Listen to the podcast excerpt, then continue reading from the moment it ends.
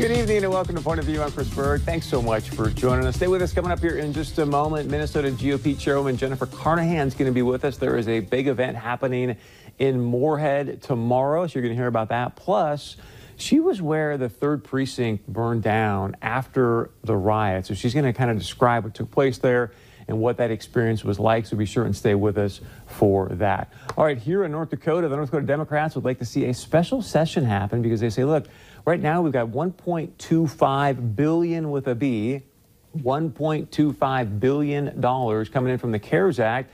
And they say, hey, we want to have more people to have more say in this conversation about what's happening there. Also, um, they're saying, look, we want to have a special session because there's such a finite number of people that are being able to go to these budget section meetings. So Senator Mathern, uh, Representative Pam Anderson, and Representative Marvin Nelson put a piece in the Bismarck Tribune that I think created a pretty, pretty compelling argument why North Dakota may need a special session. So joining us now from Minot is Representative Scott Louser. Representative Louser, thanks for joining us. It's great to have you with us, sir.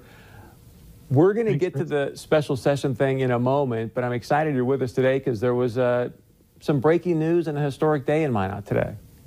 Yeah, um, thanks for having me, Chris. And today is a huge day for Minot, and I'm excited about this from a real estate standpoint. I'm a real estate broker with Next Home Legendary Properties. And we are able to announce today that the Minot School Board has approved a purchase agreement of a building in town uh, for $10 that's going to allow for the opportunity to expand and potentially have a second high school, second public high school in Minot. It's been on the strategic plan for the school board since 2013. Uh, I've been working on this project for about eight months, and we were able today to have the school board vote unanimously to accept the contract, and we are now entering the due diligence period. So, big day for Minot, something we've waited for for a long time, and I'm just excited for today. Congratulations. Did I hear you say $10? Because I think you might be writing your own The Art of the Deal book, if that's true. Uh, it, it's a ten, it's a ten dollar agreement. Yes, I'm not I'm not writing any books. Representative Lott, but but that is great news because you know you, have talked about how Minot is just growing and growing and growing, and the high school is getting to be too big. So kudos to you. Very very excited. So when do they plan on actually uh, having students in the new high school? Well, the target would be to start the school year 2022. So we've got uh, we've got about a year and a half, almost two years there's terms in the lease and occupancy and that sort of thing. And obviously, there's going to be a, a required build out. But uh, this is a huge first step, and I couldn't be more excited for the city and for the school system in this community. I was going to say, man, congratulations to the Magic City and to you as well for the great work done. So now let's talk about the possibility of a special session. And I know there was a budget section meeting yesterday uh, discussing the $1.25 billion from the CARES Act. I mentioned in the Bismarck Tribune the piece done by Senator Mathern and Representative Anderson and Representative Nelson. They create a pretty compelling arg- ar- uh, argument to say, let's have everybody at the table. This is a lot of money. They also want to do um, some bonding because interest rates are low. What's, that sounds like a good idea. Why, why, what say you? Why is that not a good idea?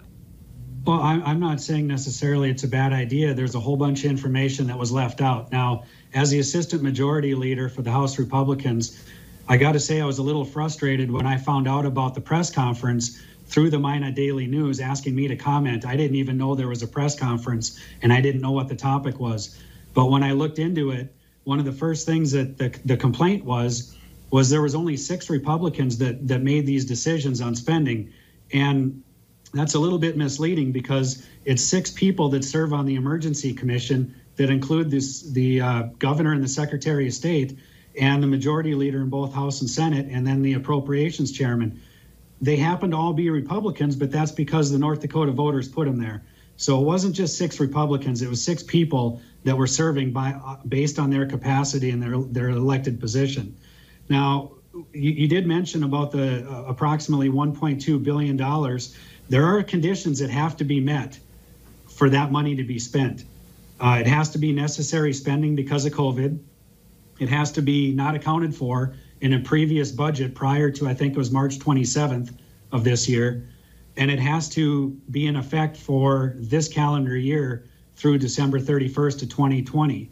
Now, the budget section receives those requests. And oddly enough, the budget section met last month already to look at over $525 million of spending. There are 43 members both House and Senate, Republican and Democrat, and we've already voted on $525 million back in on May 15th. We also had a budget section meeting yesterday that included another $400 million worth of spending that, that was vetted. We, we spent three hours on that budget section call asking questions. And I want to talk a little bit about where that money went because it wasn't just arbitrarily spent in places. In the May 15th meeting, there was there was 110 million dollars to job service, and that covers unemployment insurance. And one of the spending packages I'm very proud of was a $200 million package through the Bank of North Dakota for small business loans. Now, I was actively working on a, a package for small businesses as the PPP program was rolling out from the federal government. We were looking at what, what options might exist in North Dakota. To my surprise and to my satisfaction, the Bank of North Dakota was also working on an idea, and part of the CARES Act went went to that package, the $200 million loan package for small businesses in North Dakota to borrow at 1% over a, long term, up to 10 years, with six months of those payments deferred. And we've been hearing a lot of, well, the legislature is not involved.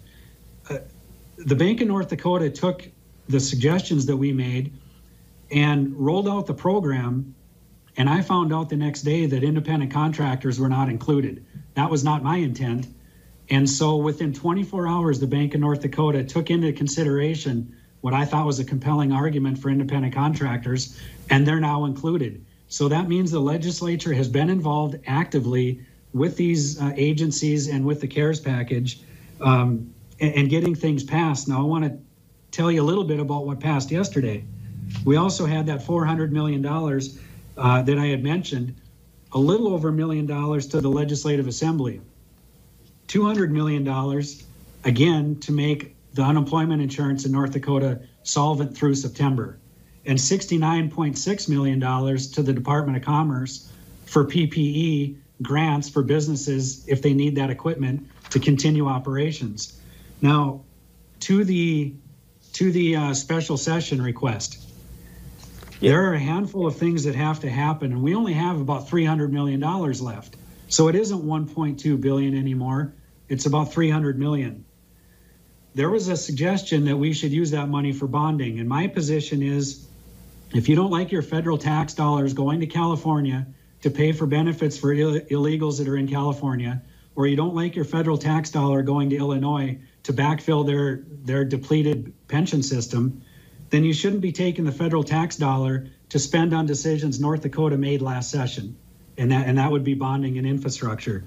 But I The think their procedure- concern, and, and oh, it's just a majority, please. I'm going to cut you off, sir, just because of TV time, we're going to have to, wrap- to wrap it up. I think what they're saying is, hey, look, you know, revenues were down in May. They probably want to fill some of those gaps real quickly, and, and I literally have like 20 seconds, but is there going to be any prairie dog money in this upcoming session, do you think? You know, that's it's going to be difficult, and that's something right. we're going to have to deal with. Absolutely. Representative Scott Louser, the Assistant Majority Leader here in the great state of North Dakota. Again, congratulations what you did in Minot. I mean, $10, I'm telling you, art of the deal. You need to write a book. So, Representative Louser, thank you very much. I appreciate it, man. Thanks, Chris. Thank you.